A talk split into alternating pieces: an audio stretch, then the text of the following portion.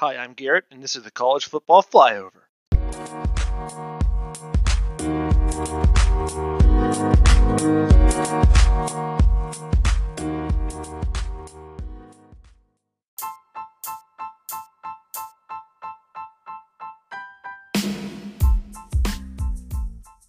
Well, well, well, week three is in the books. Gators survive in what was a Kentucky fried football type of game. We won 29 21 up there in Lexington. It's a crazy game. We all watched it. Let's uh, recap it just a little bit. Let's just look at the overall game first. Uh, for the first three quarters, it was a struggle bus game. Gators were driving the bus of struggle. Just couldn't do anything really well. And when we did, a couple times we scored, it was called back for penalties, holding, of course, holding, always. So we just kept shooting ourselves in the foot. And added to that, Kentucky just kept driving the ball.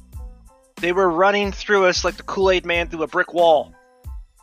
Just, we couldn't stop them. Of course, it doesn't help that some injuries happened uh, throughout the game. Obviously, the most notable one is Feleipe Franks going down hard out for the season in the late third quarter. But but the first defensive play of the game, our best defensive player player Zuniga gets goes down with an ankle injury and he's out for the game. Then we had a targeting targeting ejection from Stiner. He was gone or safety. Not really an injury, but kind of like an injury because he's not back the rest of the game. One of our linebackers, Moon, got hurt. Just interesting game. In fact, I'm willing to bet that if somehow we could pull up stats, the team the Gators get hurt against the most has to be Kentucky. Going all the way back when Tebow had his concussion knockout. Of course, two seasons ago, with Luke Del Rio breaking his foot, I believe it was, at the end of the game after the towards the end. Just craziness. And bask in the Trask, the name of the show today.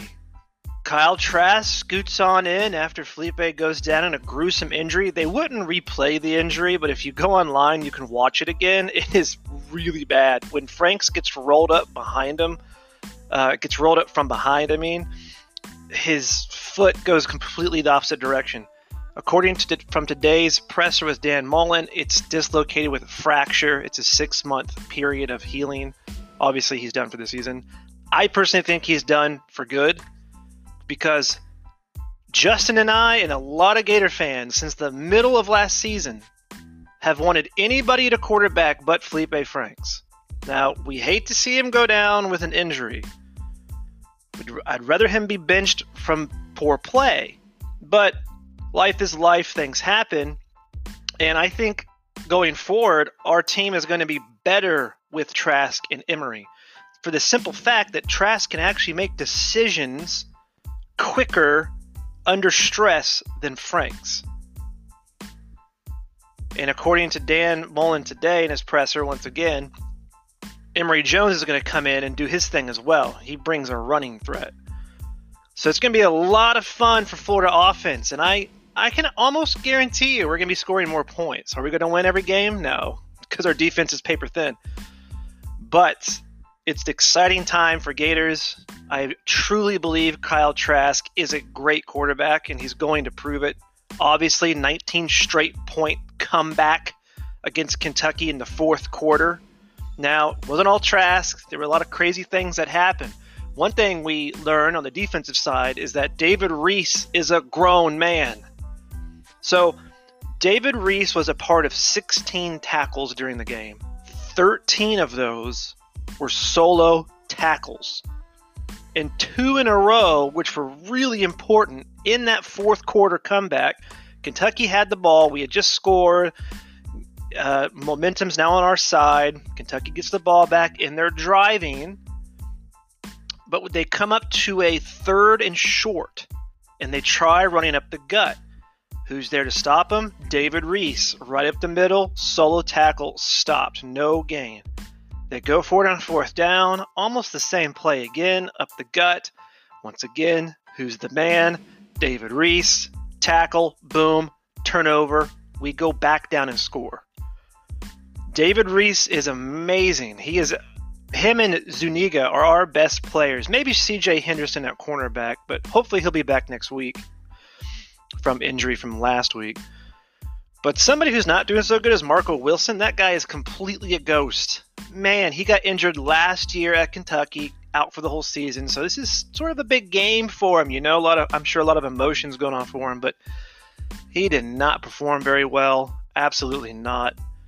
So hopefully some of our defense, we're paper thin, not a whole lot of depth. They can get um, back to healthy and do something better going forward. Tennessee shouldn't pose too much of a challenge coming in, but you never know.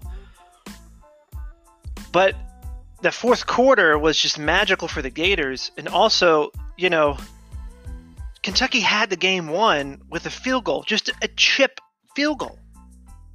In fact, as they're there down in near the red zone, I was typing to my Facebook chat group with Eric, Richard, and Justin, and I was saying, "Oh well, boys, it's over."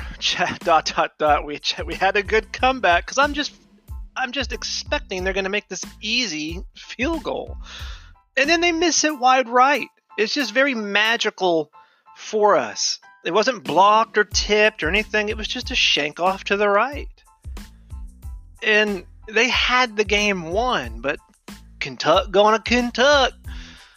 You know, I mean, man, if you're a Kentucky fan, how miserable are you? You're just miserable.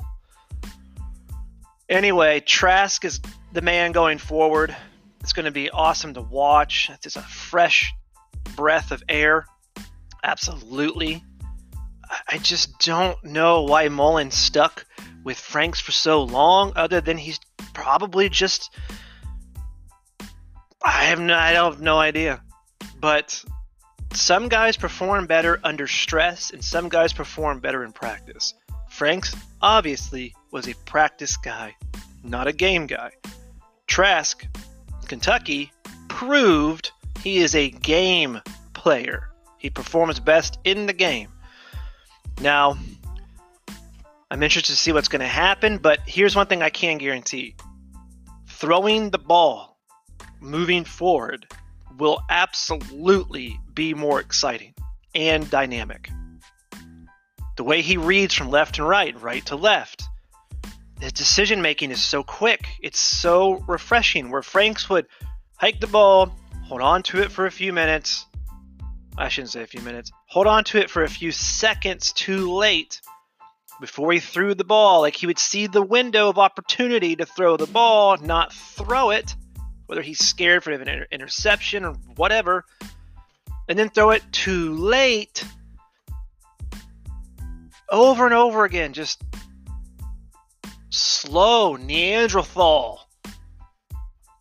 Well, he's gone, and I think it's a blessing in disguise, and I I'm firmly, I, I, firmly believe that he will not get the starting position again. Maybe he'll move to tight end or transfer away. I just, it's just, what happens in college football. Starters get hurt. Happened to Clemson. Kelly Bryant got hurt, goes out. Trevor Lawrence comes in, absolutely dominates. Goodbye, Kelly Bryant. This happens in college football, and I'm happy that we're moving on. I'm not happy he got hurt because that's just who whoever wants that. But I'm happy that we're fortunate enough to have a good decision-making quarterback coming forward or going forward.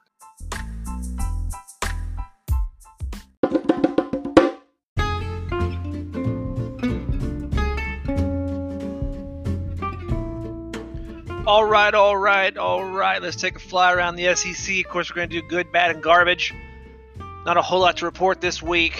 Just a bunch of poop poop games, but here we go. In the good, you got Alabama over South Carolina.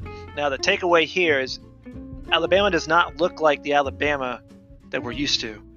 On offense, they do. Defense, not so much. South Carolina only scored 23 points on them, and I know 23 points, or oh, whatever, but they moved the ball all day on Bama. They just couldn't punch it in with a backup quarterback. So, uh, it, what this means is Alabama is going to have great games against LSU and Auburn. It's it's going to be fascinating. Those games are going to be must-watch games. I think they're going to be a lot closer than they have been the last few years. But moving on, flying around, Auburn, Georgia, LSU, Ole Miss, Mizzou, and Texas A&M all feast upon their relative cupcakes. Not a whole lot to report there. No memes coming out. Nothing fun. Just a bunch of wins. Tennessee starts to rebuild Neyland Stadium after the destruction the last few weeks. They're picking up the bricks one by one and putting it back together. They shut out Chattanooga. Now I know Chattanooga is just Chattanooga, but anytime you can shut out somebody at home is fantastic. So we'll see. They come into the Gators this coming weekend to Florida Field. You know, they lost last week to BYU in the crazy last second second OT fashion. But BYU beat USC this weekend pretty handedly. So that looking back, that Tennessee's loss to, B- to BYU may not be as bad as perceived last week. I still think we're going to beat them handedly because they're still, let's face it, they're still a dumpster truck driving, all right? So we'll see. I think we'll beat them by 21 points. 21 points, personally. I'm feeling pretty good about it. But they moved from the garbage to the to the good section, and the last team in the good section is Arkansas. So they actually did something good. They beat Colorado State, but I mean, come on, let's be honest. Do we still really care about Arkansas? No, we don't. So let's go to the bad. Only three teams in the bad. Kentucky obviously losing to us. South Carolina losing Alabama. We talked about them. But here we go. The the worst loss, the worst team in the SEC on Saturday was Mississippi State losing to Kansas State at home. This game was in our college football pick'em. None of us picked Kansas State. Man, the cowbells are going to be put away here for the rest of the season. If you're a Mississippi State fan, you are beside yourself. I mean, Dan Mullen's long gone. You know, not even a smell of him in the air still. This team is headed down into the dumpster depths of the earth that we're used to them being. Not looking good for Miss State. They are on the decline. So, good luck, Mississippi State. And of course, in the garbage, there's nobody because Vandy wasn't playing. If Vandy was playing, they would have lost whoever they were playing, and they would be in the garbage section. But that's it for the SEC section.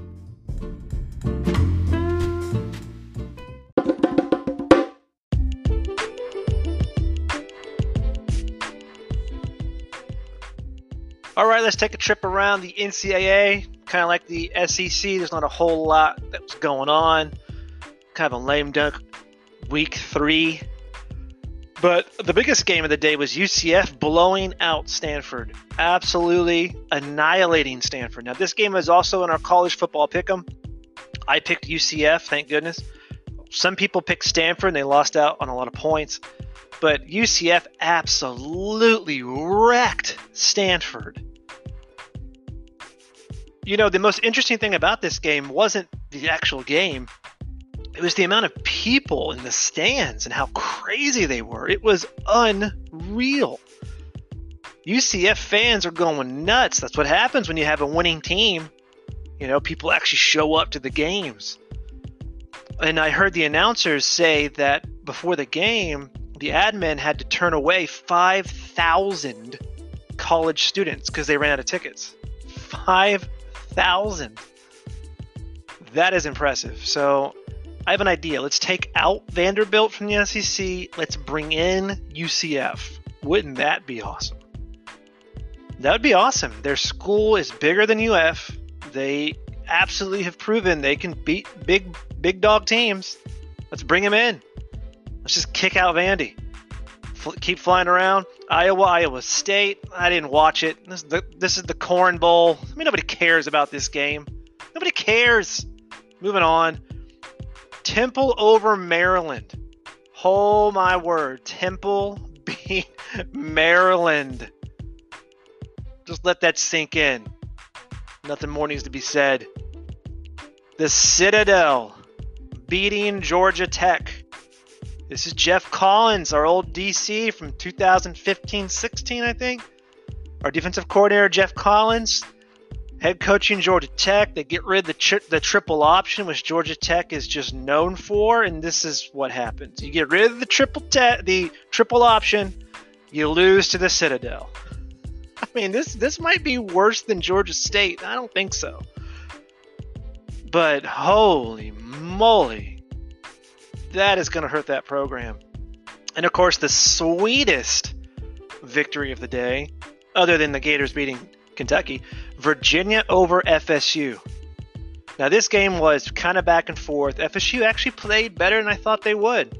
They honestly did. In fact, it came down to the very last few seconds where they're where they are being FSU's clock management was absolutely terrible. They get down like the two yard line or so with like three seconds left, and even the announcers were like, "Oh, they're going to call hike here. They're going to spike it." So you know they can gather up for one more play, try to punch it into the end zone to tie it up. They were down seven.